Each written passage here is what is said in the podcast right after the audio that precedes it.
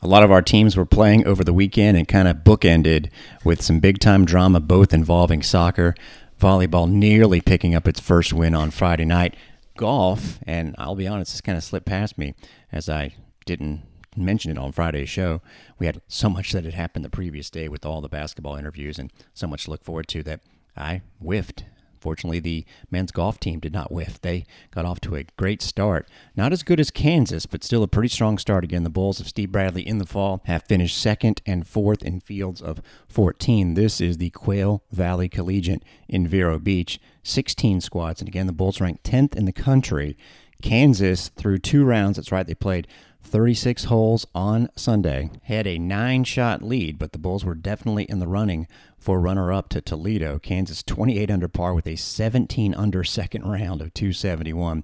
Then Toledo nine shots back, Kent State another shot behind Toledo, and then the Bulls three shots essentially out of second place. And their leader, none other than Luke Gifford, who actually is in the running for the individual medalist. Two Kansas players are 10 under through two rounds, both going 68 66.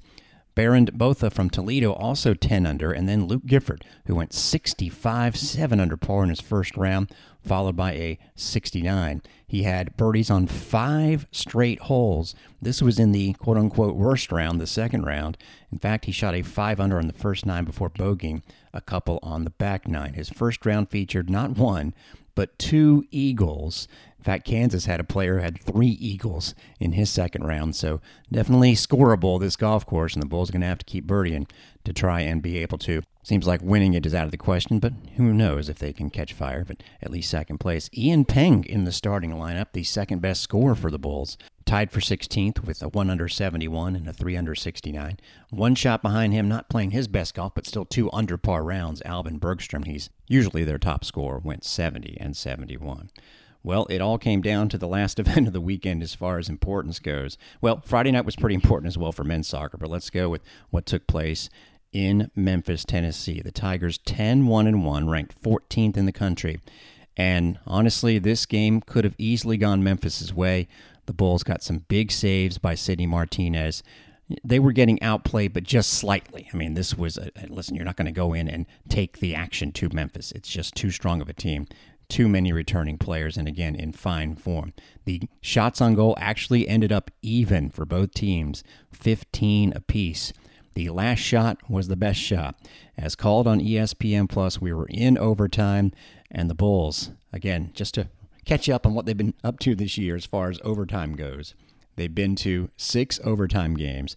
They've won two of them with a minute left, two additional overtime wins, and two of them going to ties. They could have been okay with a tie, but if they really wanted to make a run at the conference championship, if you win the conference championship in the regular season, you get to host the conference tournament, so that's a big deal. As we said on Friday's show, a win against Memphis really might be necessary for the Bulls to have that in their quote unquote NCAA tournament resume, and they got it on Sunday afternoon. With the right foot, Moberg is way up, cutting down the angle. Will she get burned? Yes. Got ahead and off the fingertips, trying to cut down the angle of the initial shot. The follow is there, and USF will get it in extra time, and they will go ahead of Memphis in the standings. A chip shot with Moberg coming out, and it's going to be Kitching with the game winner at 104.19. Jeff Brightwell does a great job calling the ESPN Plus action for all of the Memphis sports, and Megan Kavanaugh actually wearing a wrap around one of her hamstrings sent that ball into Sydney Nasello, who of course was amazing for the Bulls, and she did a great job to play this ball out of the air and turn it into the penalty box wall. Memphis, of course, was focused on the Bulls' top player. Her shot was actually deflected, but it goes out to Katie Kitching with the goalkeeper, as you heard, out of the box. And the way she just blocked it off with her right foot was tremendous. And she was able to just sneak it underneath the crossbar. The Bulls get the win. I mentioned Sydney Nasello played all but four minutes. Sabrina Wagner, Leah, Rosalia Muino both played the full 105, along with two of the three defensive players, Cheyenne Dennis and Vivian Bissett. And again, Sidney Martinez was huge in net with six saves. The Bulls' enormous win. Record now stands at 9 3 and 2. They're 4 1 and 1 in the conference. They jump over Memphis into the lead. The downside is they only have two matches left, so Memphis can still jump them. But Memphis still has to play SMU and Houston. So put it this way, and an East Carolina team that's pretty good. If the Bulls win their last two games, they play Cincinnati this Thursday night. They finish at Temple, and that frankly should be a win. Cincinnati will be tougher. If the Bulls win their two games, they just need Memphis to not go 3 and 0. And again, Memphis plays a pretty decent trio of teams, and I like the chances basically of Memphis not going 3 and 0. Either way, finishing in the top 2 looks pretty darn strong now after that big time win. Different stakes, but just as big time of a victory for the men's soccer team. Bob Butehorn's squad just trying to get into the top four in the conference, make the conference tournament. We've been saying it all year long. Essentially, with how it's going, with the top three teams being nationally ranked Tulsa and SMU, and now first place UCF because the Knights beat SMU.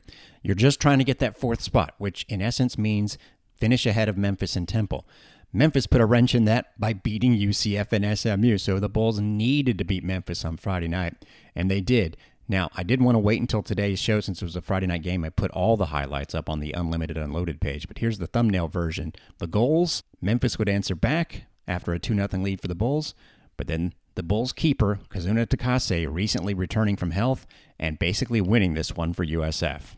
Afolabi tries to win it and actually does and flicks it onto the Pathasoga and he knocks it in! What a play! Free kick, not, not a bad one, and that's a point blank goal for the Bulls. That was Kaplan, unmarked, a defensive player who I don't even think has a shot this year. And top of the box, dangerous stuff here. There's a long shot. What a save by Takase. That was a rip, and it was on frame. Oh, that's a nice touch and in on net. Chance here for Memphis. What a save! Rebound missed. Takase with the save on Rodriguez dos Santos. It was a backheel pass. Boy, Memphis with some nifty link ups. And Takase has absolutely saved the game just there for the Bulls with 10 minutes to go. 18 seconds. Last bed here for the Memphis Tigers. Cross midfield is segment. 12 seconds, sends it across into the box. Takase calls for it, punches it away. Eight. Afolabi is going to try and win the ball. It's popped up in the air. Bulls went off sides. Takase punches it away again. And that'll do it! What a nail biter! If you couldn't tell, it was a fun one. Full replay on Bulls Unlimited 2 throughout the course of the week, really, and then leading up to Friday night's big one at home against SMU.